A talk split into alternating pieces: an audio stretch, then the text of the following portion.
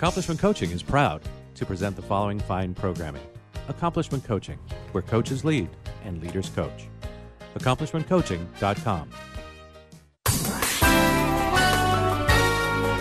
Welcome to the Coaching Show with your host, Master Certified Coach Christopher McAuliffe. I've told you so many times, get dressed before we start the podcast. What is what is happening? What are we doing? Little blush, little little lip gloss. What are we up to? I sometimes forget that we have a YouTube thing, and I'm like, oh man, I see. should have looked at myself in the mirror before I walked out. It was a little freshening. You were freshening up.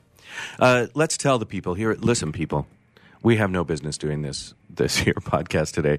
Uh, neither of us slept uh, for very different reasons. What what's happening at your house? How come you're not sleeping? I got a brand new puppy, a French bulldog. He's only ten weeks. Oh, so We're trying to crate train, and he is a very vocal dog. So there's a lot of screaming, a lot of screaming uh, uh, from this dog, and caving. So I've been caving at like 4 a.m. because I just want a solid two hours of sleep.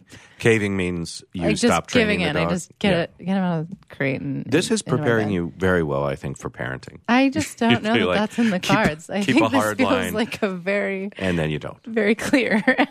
Nice. nope. Um, okay, good. So we got that dog. Any other uh, any other thing else keeping you up at night? Nope. Just the dog. Not sure I believe that, but okay. And uh, what about me? I uh, we had sick dog last night. Sick dog. So dog up in the middle of the night yowling, and you, I don't speak dog. I don't know what that means. So I had to find out the hard way that he had some issues, uh, health issues, which ended up being all over the house. So uh, we're not we're not On our A game. our normal selves today. True. Anything? Um, what do we need to let the people know? It is May. You're just going to ignore that call. It could be somebody important. um, you're, it's May. Uh, here's what you need to know. In May, we're going to have the conversation. We're not. There is going to be the conversation, singular, among masters, plural, conference. Conversation among masters. Check it out at conversationamongmasters.com. This year, it's in New Orleans. Do you know who I'm going to go and listen to talk? no, tell me about it. uh, Julio Olalla, founder of uh, New Newfield Network, the Newfield Network, and um, Cheryl Richardson. You know her from her many books and media appearances, and some other people I'm not remembering right now. But that's pretty good, right? Yeah, As absolutely. a, as a friend of mine said, it sounds like the 2006 uh, ICF conference all over again. So we're going to have to see how things ha- and coaching have changed and developed uh, over the last 12 years since we last saw these people and had them on the show. Yay. Uh, what else is happening? The Association of Coach Training Organizations is having their conference in June in Virginia. The um, ICF Converge has announced that not this year, but next year, they'll have their conference, uh, that international global conference, and it's going to be in, have we talked about this? Prague, Czechoslovakia. Oh, that's really cool. You need to go, right? Yeah, I'm into it. Into going. I like Prague. Okay, good talk. um, and um, I thought there was a whole thing. Like, aren't you going to go and spend weeks traveling in Europe? No, Yeah, that's that would be. You're young. You should enjoy your life. Go do I'm, things. I'm into that. That's a great idea. That's really great. I'm into it. Whoever this new person is in your life, they they don't talk enough. I can tell. Um, all right, what else is going on? Um, you, what's your name, Clarice Connolly. and where do we find you? What do you do? Um, you can find me. You can find me at empoweringwomen.coach, and I, I support. I support women in really just getting clear on who they are outside of their labels, outside of their diagnosis, outside of the things that they're used, you know, how they identify themselves, and really getting clear on their essence and who they are, and to come from that place and follow their dreams. Nice. It's uh, extraordinary work that you do, and again, it's empowering women, plural, coach, singular. All right. Uh, my name is Christopher McAuliffe. You can find me at christophermcauliffe.com if you can spell it, or thecoachingshow.com, uh, or lots of places. We're about to launch something called Accomplishment Media, which is where you'll find us and lots of other podcasts. That's exciting. Um, What else I want you to know? I'm going to go to the ICF uh, Midwest Conference this year. It's in June, late June in Pittsburgh. There's also the ICF Capital Coaches Conference, which is taking place in our nation's capital, Washington, D.C. Check that out. Basically, uh, get out and meet people, is what I'm trying to tell you. All of you uh, within the sound of our voices, you need to get out and uh, mingle with other coaches and find out what's happening in the world of coaching. Um, And that's why we're here. This here's the coaching show. Each and every week, we bring you interviews with people who are out doing something in the world of coaching, or something that will support your business, or something that's just plain wacky that we want you to know about. It's uh, edutainment, as we like to say, and it happens here each and every week. We want you to stay with us. We want you to stay tuned. And there's I don't know 16 years of archives, so check those out too, because lots of famous people made a stop by here. Speaking of famous people, our um, our guest today, we got we got one of those shows where it's one guest for the entire hour. He's joining us from in between uh, things, from an airport uh, lounge, I believe, in between things, a leading authority on marketing, trends, and innovation. You want to introduce Rohit? Yeah, he is the founder of the Non Obvious Company and previously spent over 15 years leading, advising large organizations on digital and marketing at two respected global agencies. So, Leo Burnett and Leo Burnett. Thank you. I'm not really good at pronouncing. So Ogilvy, Ogilvy, Ogilvy. nailed it. Rohit is widely considered one of the most entertaining and original keynote speakers Professional podcasting people. Don't try this at marketing disruption, and innovation in the world. Yes, also a Wall Street Journal best-selling author. He also is a teacher, teaches a popular course on marketing and storytelling at a little place called Georgetown University in Washington D.C., as well as a writer, author of a monthly column on trends for GQ magazine in Brazil, as well as has worked with groups including the World Bank, NASA, Intel, LinkedIn, and more. We're delighted to welcome to our microphone Rohit Bhargava. Hello, sir. Hello, thanks for having me. Thanks for being a hat, as we like to say.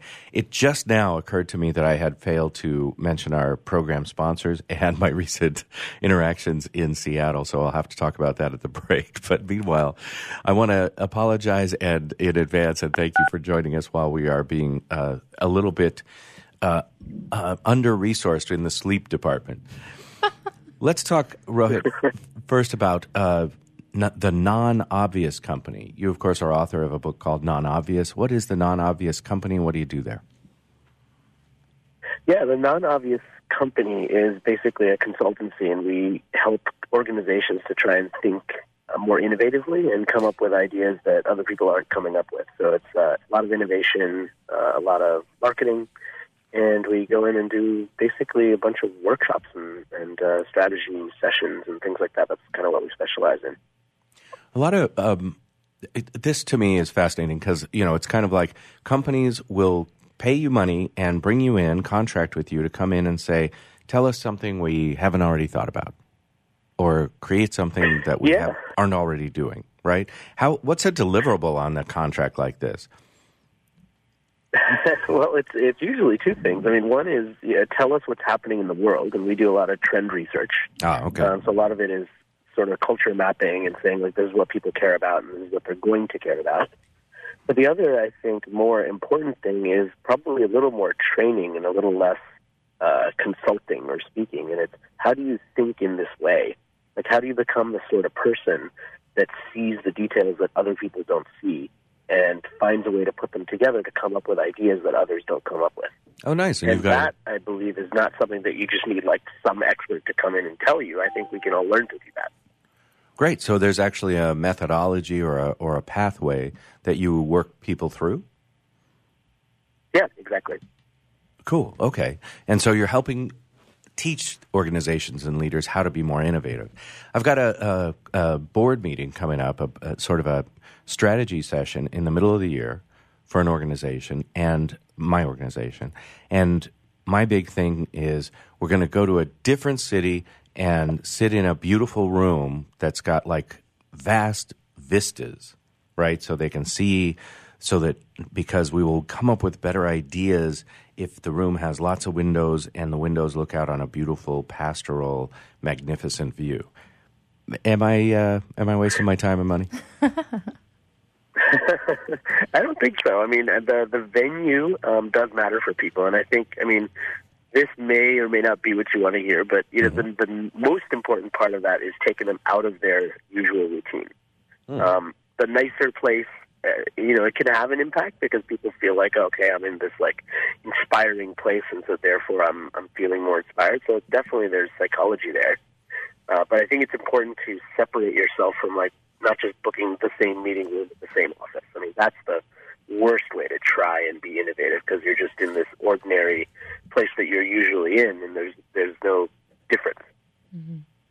Got it. So get us out of our normal routines. Get us someplace, even if it's down the street to the uh, to the Piggly Wiggly or something. Oh my god. It's a super. it's a supermarket yeah, that in the might south. Yeah, and just and like that. Okay, great. Now I know something. What do you want to know? I so I yeah, and I think um, Please. no, go on, please. I'm so I'm very curious about the non-obvious book. Um, can you share a little bit more about that? Like, what do people expect? What are they going to get when they pick the copy up? Like, what is what is the non-obvious book about? Yeah, so the the non-obvious book um, does something that many of my author friends have told me repeatedly is probably the most idiotic thing you can do with any All book. right. which is um, you re you. I basically go and I rewrite about thirty five percent of this book every year, and I republish it, kind of like the Guinness Book of World Records, but with more changes. um, so there's an annual addition to this book, and the reason for that is because every year there's fifteen new trends that are identified through the research process that I use with my team, and so every year there's fifteen new trends, and then there's an update. So essentially, what ends up happening is, a, as an author, I have like a year-long window to sell the book, and then I have the new update, and so I've got to figure out, like, okay, what do I do with the 2017 books, right? Um, but the other thing is that it's this ongoing cycle of finding new trends and new research and new ideas, and actually, that's one of the reasons why people love the series, um, and it's been going for eight years now, And we should point uh, out because there's always new trends. we should point out that the 2018 version has already earned a gold medal in the nonfiction book awards. What um don't, don't you want to know what some of those? Yeah, I know. I was like, so where does the number fifteen come from? How do you decide fifteen? Is it always fifteen every year? Like, what are what are some of the trends? Um, so 15, I'm not exactly sure why it's 15. I mean, it's kind of random. Um, but uh, what ends up happening is there's actually five categories, and there's three trends per category. Uh-huh. Um, and so it sort of came, it, it developed out to be the right number because I could do a couple of trends in multiple categories. So, for example, one of the categories is uh, culture and consumer behavior. So that's all about like, you know, what are people doing uh, right now. There's another category for marketing and social media, so that's more like marketing-oriented trends. There's one for economics and entrepreneurship. There's another one for like media and entertainment. So you know, each of these categories, it kind of gives me a different lens to be able to talk about particular trends. Nice. What um of the current trends, the 2018 trends, what's one that surprised you or kind of went uh, seemed sideways to you? Um, there's one that uh, that I wrote about, and I found all this interesting, uh, all these interesting stories about something that we call truthing. Um, and truthing was kind of a response to fake news, fake leaders, and just you know fakeness all around us.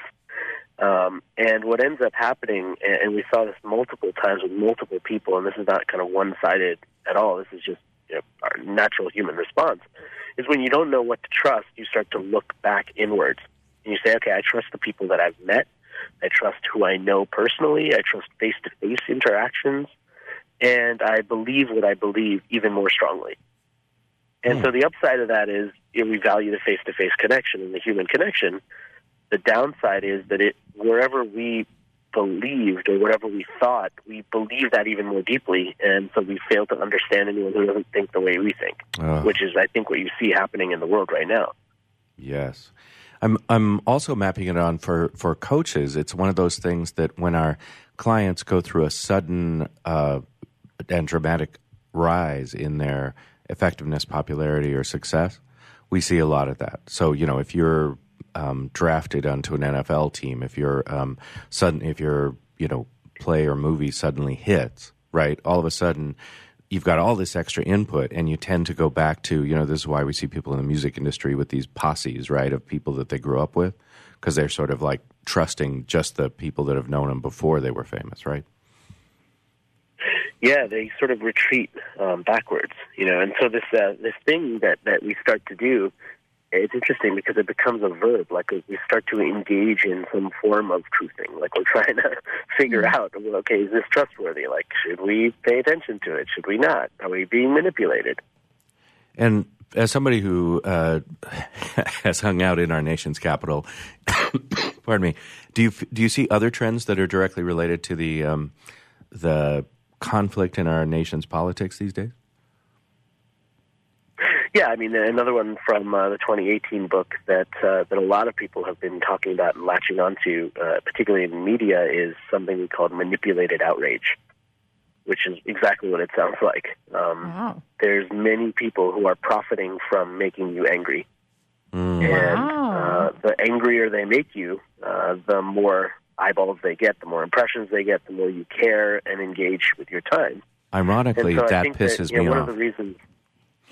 Yeah, It's wor- working. I, think it's I mean, you know, it's uh, you know one of the reasons why I wrote about that is I think that if we have, as people, if we have more awareness that someone's trying to get under our skin, that someone's trying to make us angry on purpose, maybe we can give ourselves a little more perspective and not get so angry so quickly. Ooh, I like that. That's a good idea. I don't think that would work at my house. I'll try it.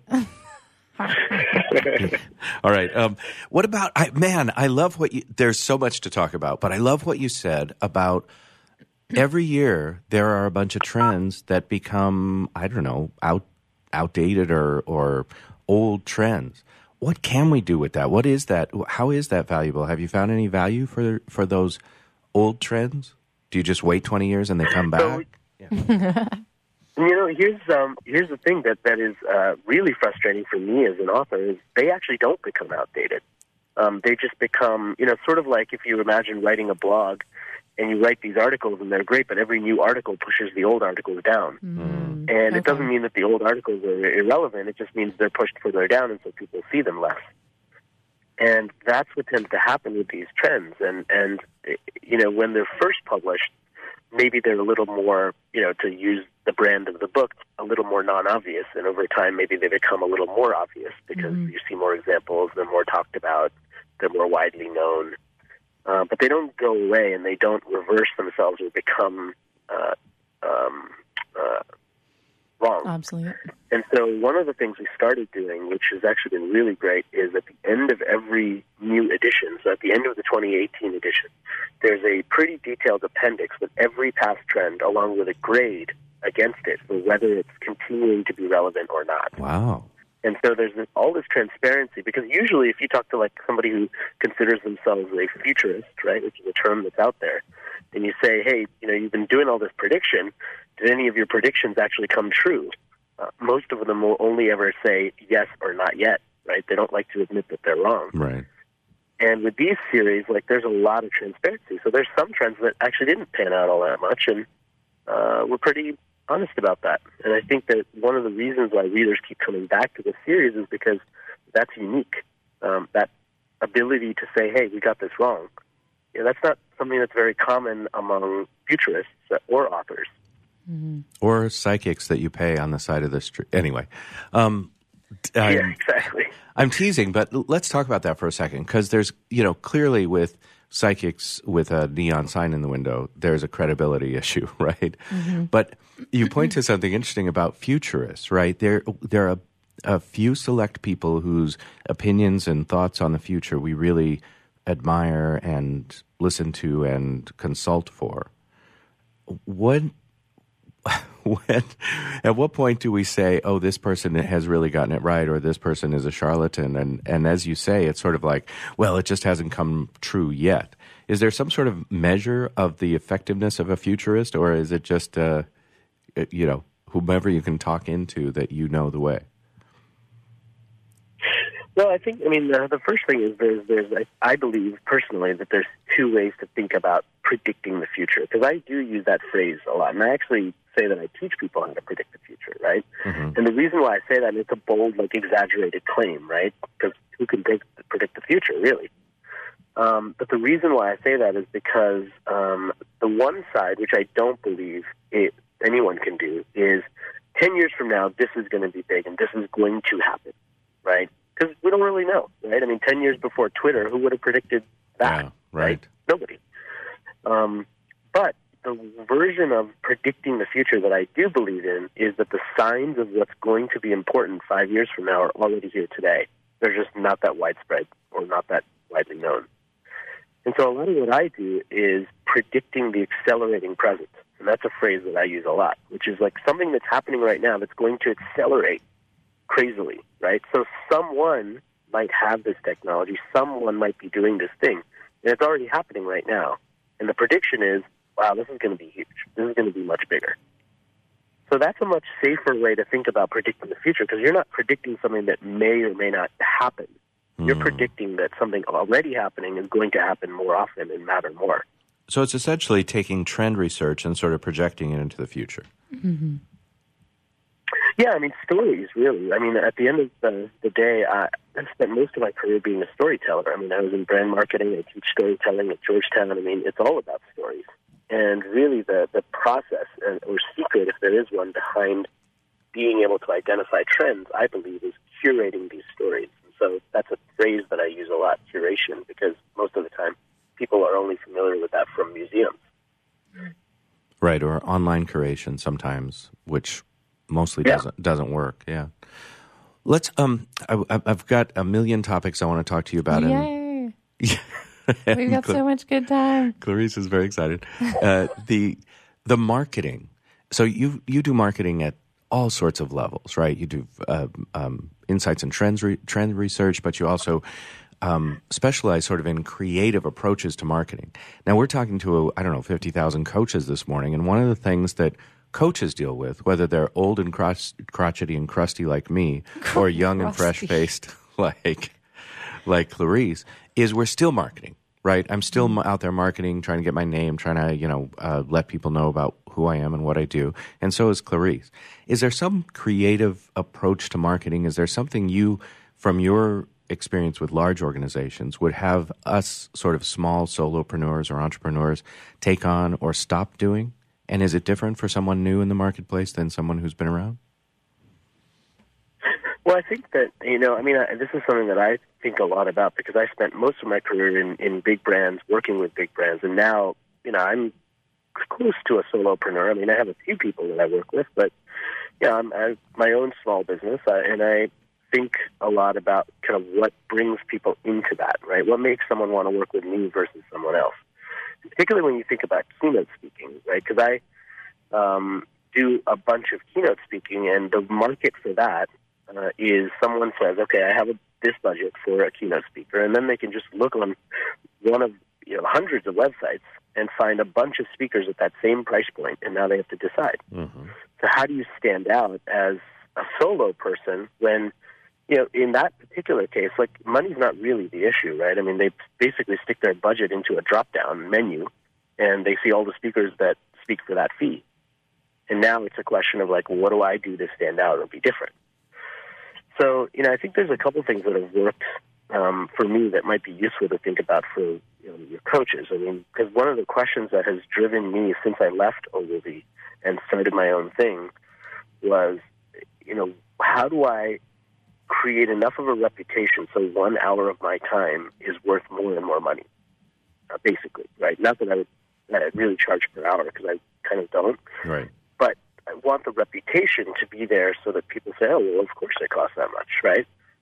Because that's really how you, partially how you scale, because people want to work with someone who's in demand, who's got all these things happening. And so building that personal profile, that's big. And so some of the things that I think you, you know, may not be a surprise. I mean, having a book, teaching at a university, um, these are all things that build a reputation, right? Okay. Uh, any any things not to do? Anything that's a waste of time or energy or Um, you know, I see a lot of people. Um, excuse me. They go for um, like the. They try for something external that they hope is going to give them. Uh, that they hope is going to kind of do the work for them. You know, so uh, there's a lot of like lead gen model who it's like we'll send this to five thousand people who are you know actively looking for someone exactly like you. You know what I mean? There's Yeah. like all sorts of schemes like that. And as a marketing guy, like I see a lot of those, and they just, I mean, all they have is some random list of people, and then they just blast it out with, you know, you included with a bunch of other people, and um, it rarely turns out to be useful. okay. So don't don't hire people. Don't like have them get your name out. Either go out and uh, go out and try and create your your niche, your brand identity, your something different that differentiates Clarice from me, for example. I like that. Yeah, I mean, I think having content and having a point of view out there um, definitely helps to distinguish um, you. And then I think taking an opportunity, like we're actually doing um, a, uh trade show booth uh, for a non-obvious company, um, and we haven't really ever done that before. Uh, but we're trying it out, and we have all these different ideas to make it not like a usual trade show booth because we're trying to stand apart from everyone else and sort of have live up to our name. You know, I mean, the non-obvious company got to do something that's a little bit different. Yeah. Um, go ahead. I'm, I'm I keep cutting off uh, Clarice, but I- it's because I'm so excited. Are there are, are there marketing firms out there these days that you're loving? Um, you know, I, I look at a lot of work from different agencies and things like that. There's there's like creative work that maybe I think is is great. Um, but it depends on the client. I mean, it's um, I don't think that there's necessarily like one group I would look at and say, oh man, everything they do is always amazing because that's not really how it works. I mean, I've spent enough time in the agency world where like when you get a great client, and you get that perfect creative idea and it comes out as magic, and then you get the other client who Yeah. doesn't like the great idea and they decide to do the dumb idea. I'm I'm definitely I'm definitely that second client. All right, the music tells us it's time for a break. We're going to spend our entire uh, hour today with Rohit Bagar- Bagarva, and I'm going to be practicing uh, saying his name. When we come back, we'll find out why you should always eat left-handed, among other things. You're listening to the Coaching Show. Stay with us. Tired of presentations with no impact, no inspiration, and no traction? Do dull speakers have you and your team disengaged and distracted by smartphones? Christopher McAuliffe brings energy, insights, and two decades of experience, delivered with punch, humor, and heart. Your team will leave energized, uplifted, and with a sense of purpose. Visit ChristopherMcAuliffe.com to bring some heat to your next speaking engagement. M C A U L I F F E. ChristopherMcAuliffe.com. Are you seeking to change your career to something that is both fulfilling and challenging? Do you want to help people reach their full potential and strive to achieve their dreams? Would you like to inspire those around you and help create a better world? If you're serious about a career change or just want to explore the craft of personal coaching, contact Accomplishment Coaching. With locations across the country in Washington, D.C., Seattle, Chicago, New York City, and San Diego, Accomplishment Coaching is the leading institution in personal coaching. Our staff carefully monitors the entire program live during the training process and have met the strict standards of ICF International to achieve accreditation. Through a focus on quality instruction rather than endless modules of training, Accomplishment Coaching will guide you from your very first step all the way to becoming one of the finest coaches in the world. Visit accomplishmentcoaching.com to learn more. Accomplishment Coaching, where coaches lead and leaders coach. Christopher McAuliffe is your source for the latest in the world of personal coaching. Whether it be speaking with such luminaries as Deepak Chopra or getting the newest techniques and innovation, the coaching show is always on the cutting edge of what's happening now. Gotham Books presents Marriage Rules by Harriet Lerner. The book Martha Beck calls required reading for anyone hoping to interact successfully with any other human, not just for those in romantic relationships. Get your copy wherever books and ebooks are sold and visit harrietlerner.com to learn how to change your marriage today.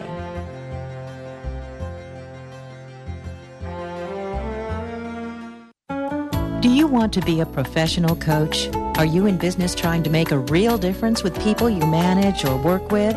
Have you started a coaching practice that isn't quite getting off the ground? Get the skills you need to be a successful coach today with the Coaches Training Program from Accomplishment Coaching. The Coaches Training Program will show you how to help others focus and be more fulfilled. Whether you want to improve your company's bottom line or create a thriving coaching practice, Accomplishment Coaching can give you the distinctions and practices you need to coach others effectively today. Accomplishment Coaching has spent six years developing a cutting edge coaches training program that will have you ready to coach people professionally in just 12 months, and you don't have to take time off work to do it. To find out more about the coaches training program, just call 1 888 548 6813.